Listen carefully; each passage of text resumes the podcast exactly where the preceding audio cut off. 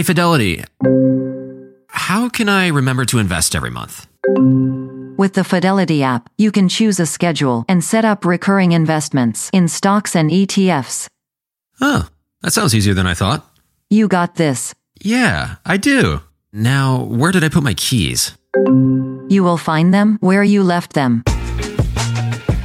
Investing involves risk, including risk of loss. Fidelity Brokerage Services LLC, member NYSE SIPC.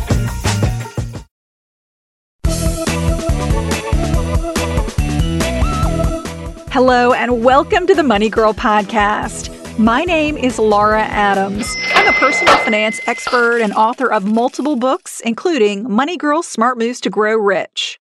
You can learn more about me at lauradadams.com. Today's topic is about a terrible but very important topic. What happens to debt when you die? Just about all of us will have to deal with the death of a loved one someday and perhaps their debt. When you die, there's typically a lot of unfinished business to figure out, and some of the rules may surprise you.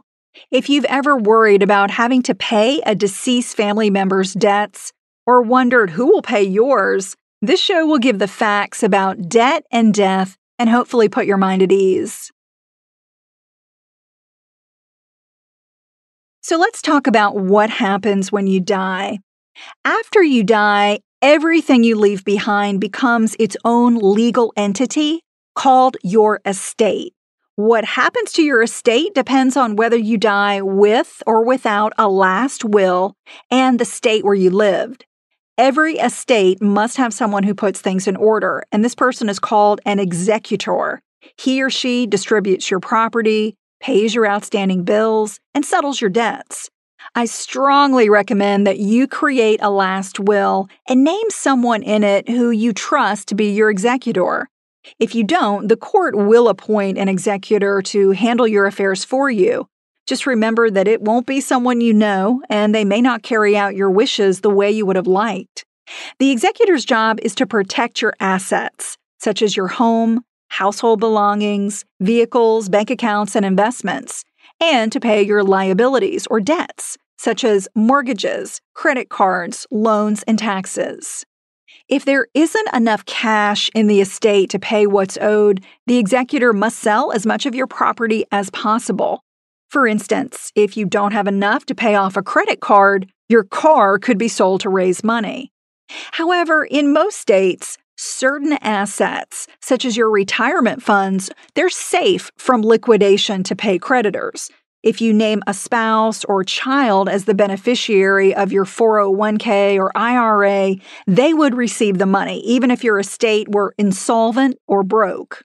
That's why it's so important to have beneficiaries updated on your retirement account. If you have no beneficiaries, that money would get rolled into your entire estate. After all debts are paid, the executor distributes the balance of the estate's assets to the beneficiaries as spelled out in your will, if you have one. For instance, let's say you have a home with a mortgage, and your will says that it's to go to your sister. If you die and she accepts the property, she would also be responsible for making the mortgage payments going forward. There's actually a federal law called the Garn St. Germain Depository Institutions Act which allows a close relative who inherits a property to assume payments on the mortgage without triggering a due on sale clause. In other words, your sister could title the home in her name and make payments, even if the mortgage remains in your name after your death. But what if there are more debts than assets in the estate and some creditors can't be paid off? If there isn't enough cash or property to cover your debts, then your creditors are generally out of luck. This really surprises a lot of people, and knowing this should put your mind at ease if you have family members who are racking up debt and you've been worried about whether someone could come after you for it. If debt is in your name only, creditors can't go to your family, friends, or heirs to collect it. Likewise, you're not responsible for other people's debt, except in certain situations, which I'll cover in a moment. Creditors also can't go after property or cash that goes directly to someone else when you die, such as the beneficiary of your life insurance or your retirement account beneficiary, as I previously mentioned. All consumers are protected by the federal Fair Debt Collection Practices Act, which prohibits collectors from using abusive or deceptive tactics to try to collect a debt. Even though it's illegal for creditors to collect a deceased person's debts from someone who isn't responsible for them, they may try. Creditors have a limited period of time, such as up to six months, to make a claim against an estate. If it has no money, creditors have been known to prey on relatives in hopes that they'll feel duty bound to pay up. Remember, it's the deceased person's estate that is typically responsible for debts, not you. I say typically because there is an exception known as filial responsibility that applies in 29 states and Puerto Rico. It may require adult children to pay for a deceased parent's unpaid medical debts owed to a hospital or a nursing home when the estate can't cover them. Even though filial support laws have been largely ignored, court decisions in recent years indicate a renewed interest in enforcing them. I'll put more links to this topic in the notes for this show on the Money Girl page at quickanddirtytips.com. Now, let's talk about what happens to co-sign debts when you die. Let's say you co-signed a joint credit card with a boyfriend or a car loan with a parent. The death of a co-signer does not eliminate your obligation to pay a debt. Even if you never charged a dime on a joint credit card or didn't drive a car with a co-signed loan, you're still legally responsible for 100% of the debt. Not 50%, you're responsible for all of it. That's why co signing is a really serious decision that you should never take lightly. One terrible situation that many people don't think about is co signing a student loan with a child who dies. In that case, the parent would be obligated to pay off their deceased child's entire loan. A smart solution to protect your finances is to get an inexpensive term life insurance policy on the student. That would give the parent a payout and ensure that a cosign loan could be paid off in full. I also want to clarify the difference between owning a credit card and being an authorized user on one. A user can have a card in his or her name but has no legal responsibility for the debt. For instance, if you're an authorized user on your dad's credit card and he passes away, you're not responsible for the debt, even if you made loads of charges. So make sure you're clear about your card ownership status if a debt collector comes knocking. Unless you're a co signer on someone's account, his or her credit card bills are not your problem. Now, let's talk about how being married affects the issue of debt and death. It, it really makes it much more complicated. Hey there, I want to tell you about one of my favorite podcasts, Freakonomics Radio.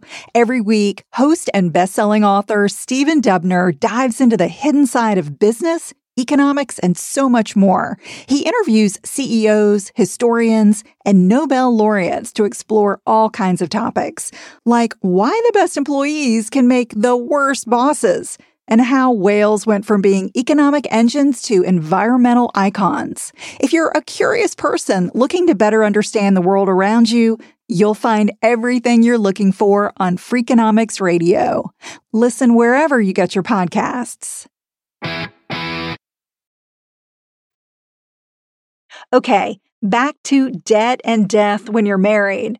What happens depends on whether you live in a common law state or a community property state. There are nine community property states. They include Arizona, California, Idaho, Louisiana, Nevada, New Mexico, Texas, Washington, and Wisconsin. And in Alaska, spouses can choose to opt into the community property system if they like. In community property states, money earned and property acquired by either spouse during the marriage is owned equally by both of you. Likewise, your debts are shared. So even if your spouse had a secret credit card that was in his name only, you'd still be responsible for the debt after his death in a community property state. But property and debt that you owned before the marriage are not considered community property. For instance, if you took out a student loan before getting married, your spouse would not be responsible for it if you died. Also, you can sign a legal document like a pre or post nuptial agreement that separates some or all of the community property you own. As I mentioned, common law applies in the rest of the states, where it's easier to tell which spouse owns what assets and liabilities. In general, earnings and debts incurred by one spouse do not become jointly owned. However, debts of one spouse in common law states do become the responsibility of both spouses if the money was used for the benefit of the marriage or family. For instance, one spouse used credit card debt to pay for housing, food, or childcare. But if a deceased spouse's name is on a credit card that you didn't know about, you likely would not be responsible for it. However, how debts are treated can vary slightly even among the common law states. There may be some instances where you could be responsible for one half of a debt owed by a deceased spouse instead of the full amount. To sum up, here are five important truths about debt and death. Truth number one family and friends don't inherit debt. With only a few exceptions, such as being a cosigner and the filial responsibility laws for medical debt that I mentioned, family members are not responsible for a deceased person's debts. Truth number two authorized credit card users have no responsibility. Unlike a cosigner, being an authorized user on a credit card means that you're not liable for the primary cardholder's debt. Truth number three community property states are different. If you're married and live in a community property state, you can be liable for your spouse's debts, even if you didn't agree to them or know about them. Truth number four some creditors may not get paid. When a deceased person leaves more debts than assets in an estate, creditors simply may not get paid. And truth number five debt collectors cannot harass you. If you're not in charge of an estate and you get contacted by a collector for a debt that you don't owe, you can tell the caller that you don't want to be contacted about that debt again. If you ever need help planning or managing an estate, be sure to contact an attorney to get help. And before we go, I want to stress again how important it is for every adult to have a last will. It doesn't matter your age or your net worth, it's something that will help your last wishes be carried out and make the process of handling your estate much less burdensome on the loved ones that you leave behind. If you like the show, be sure to tell a friend and leave a review. That's exactly what Connell Cruiser did, who says, clear, concise, informative, never miss an episode. And Blue Gal 2007 says, ideas and options that were once vague and confusing to me have been made much less complex, and I feel confident about making choices. This is information everybody needs to know, and listening is like getting a free education in personal finance. Connell Cruiser, Blue Gal 2007, thank you for your five star reviews. It means so much to me. If you haven't submitted a quick review yet, that's the best way to give back to the show. It really does mean a lot. It helps new listeners get the financial information they need.